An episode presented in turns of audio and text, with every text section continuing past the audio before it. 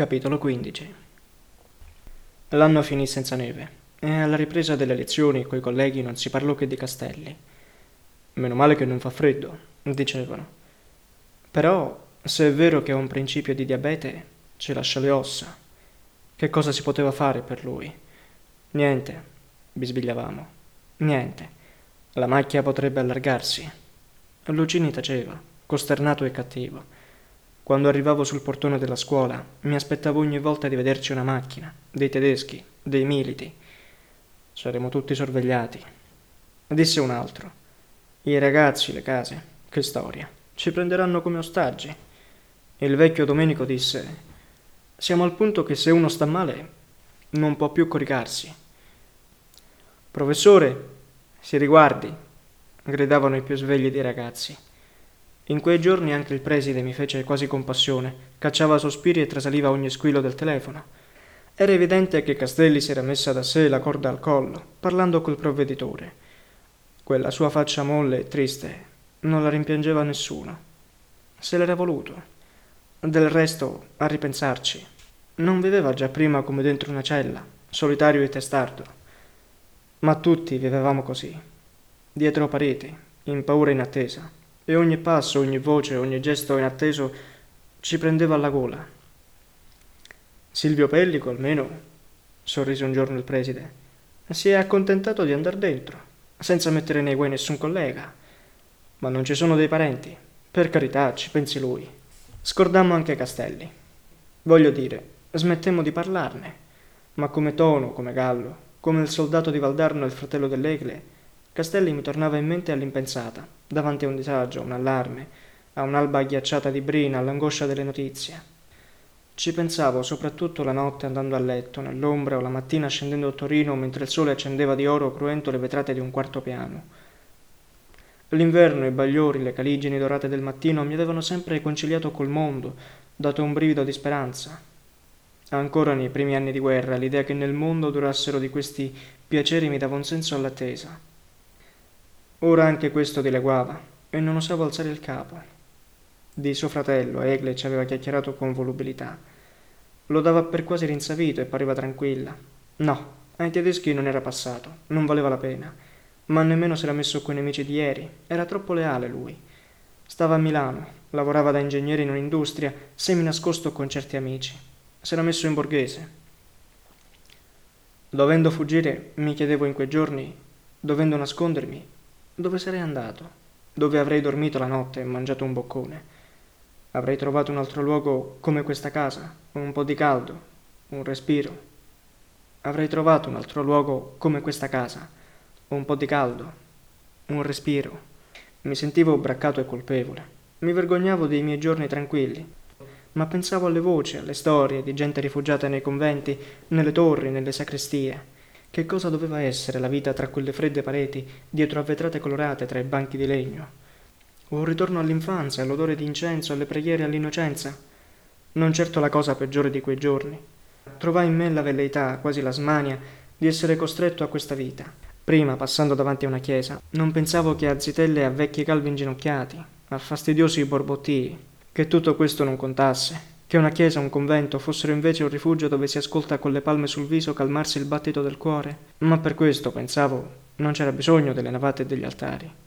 Bastava la pace, la fine del sangue sparso. Ricordo che stavo attraversando una piazza e il pensiero mi fece fermare. Trasalì. Fu quella una gioia, una beatitudine inattesa.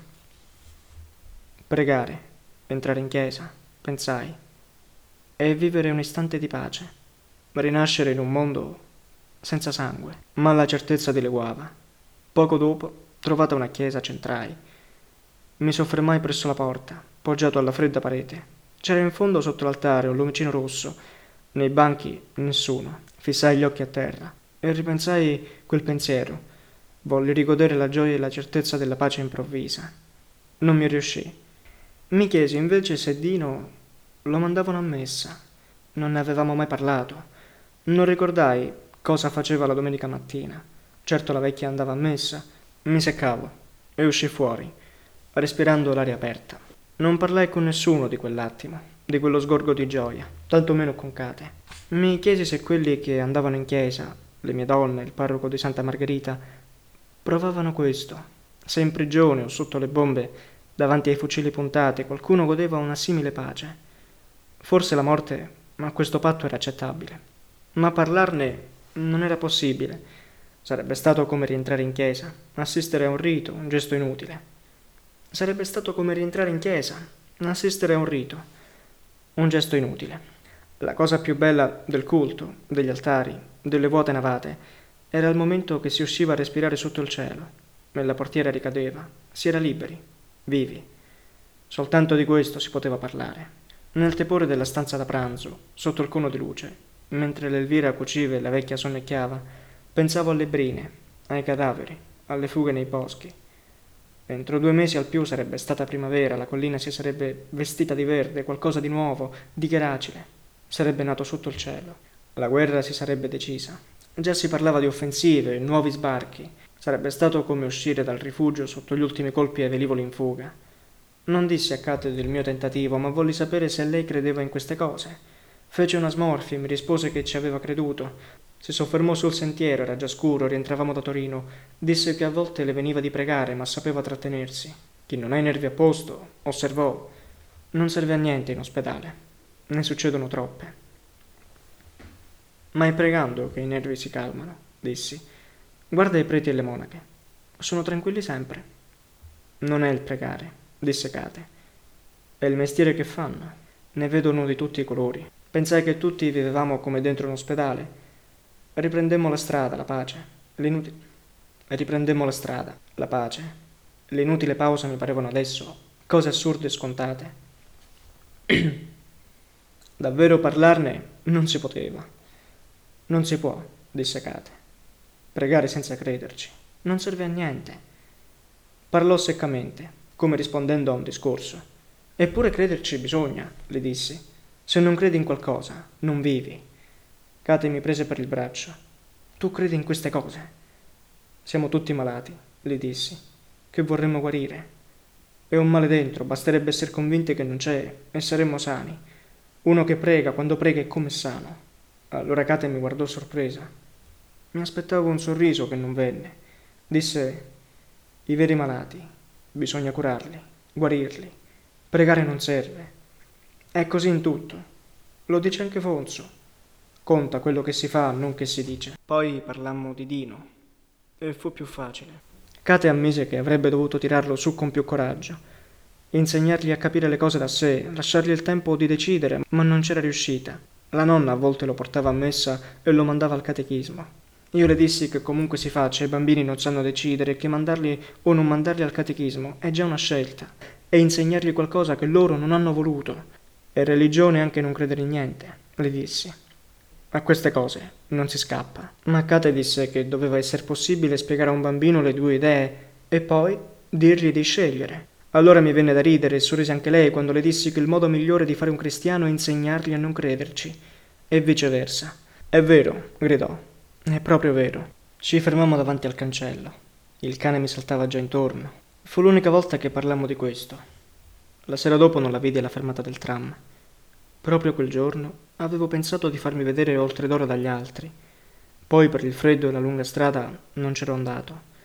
Rientrai sotto le piante spoglie, rimuginando quella storia del nostro discorso e ripensando a Castelli. L'Elvira mi disse che c'era stato un giovanotto che mi chiamava alle fontane. Non sapeva chi fosse. Partì subito, prima di buio, seccato che l'Elvira fosse messa al corrente in quel modo. Mi gridò dietro se tornavo a cena. Li trovai tutti, meno Fonso e Giulia.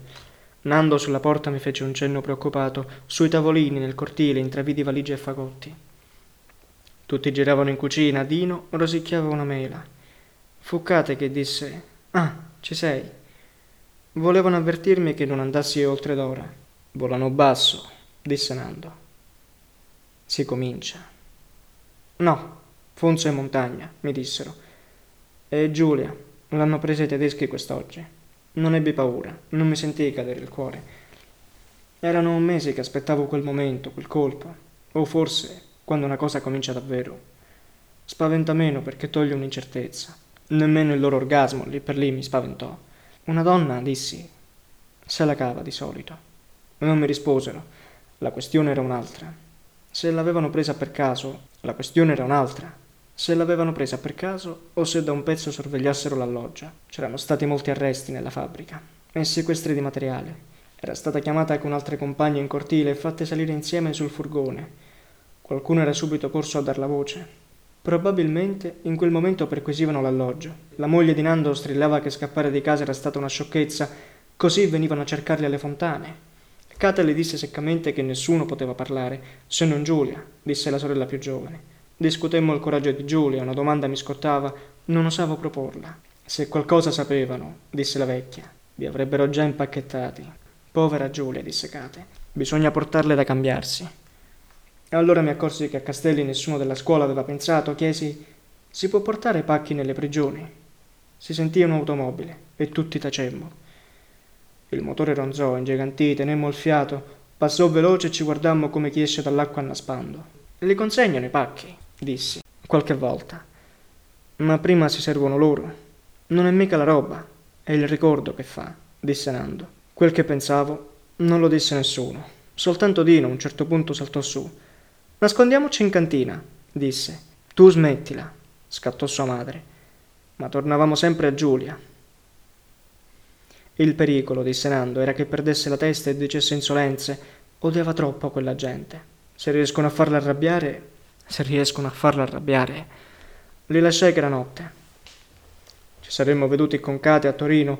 Uscì nel buio con un senso di sollievo e trovai Belbo che aspettava in cortile. Mi fece trasalire. Siamo il cane e la lepre, pensai. Venne carnevale, strano a dirsi, la piazza che attraversavo tutti i giorni per scendere a scuola si riempì di baracconi, di folla stracca, di giostre e bancarelle. Vidi ginnasti infreddoliti e carrozzoni. Quel po' di baccano che ne usciva non mi fece la pena consueta. Pareva miracoloso che ci fosse ancora gente disposta a viaggiare, infarinarsi la faccia, mostrarsi così. Metà della piazza era diroccata da bombe, qualche tedesco sfaccendato si aggirava e curiosava. Il cielo dolce di febbraio apriva il cuore indolenzito. In collina, sotto le foglie fradice, dovevano spuntare i primi fiori. Mi ripromisi di cercarli. Ormai camminavo le vie spiando sempre se qualcuno mi seguiva. Lasciavo che Kate scendesse dal tram, si incamminasse. La raggiungevo a mezza costa nella sera già chiara. Mi dava notizie di Giulia e degli altri. Si sapeva soltanto che Giulia era viva. Si bisbigliava di attentati e rappresaglie tedesche, era sempre possibile che un giorno o l'altro facessero ostaggio anche di una donna e la mettessero al muro. Fonso non venne più a Torino. In montagna si organizzavano per le azioni di primavera i depositi delle fontane, foccate a parlarne. Dovevano venire i suoi uomini a ritirarli quelle notti. Meno male, le dissi. E sbrigatevi, è roba da pazzi. Lei sorrise e mi disse: Lo so.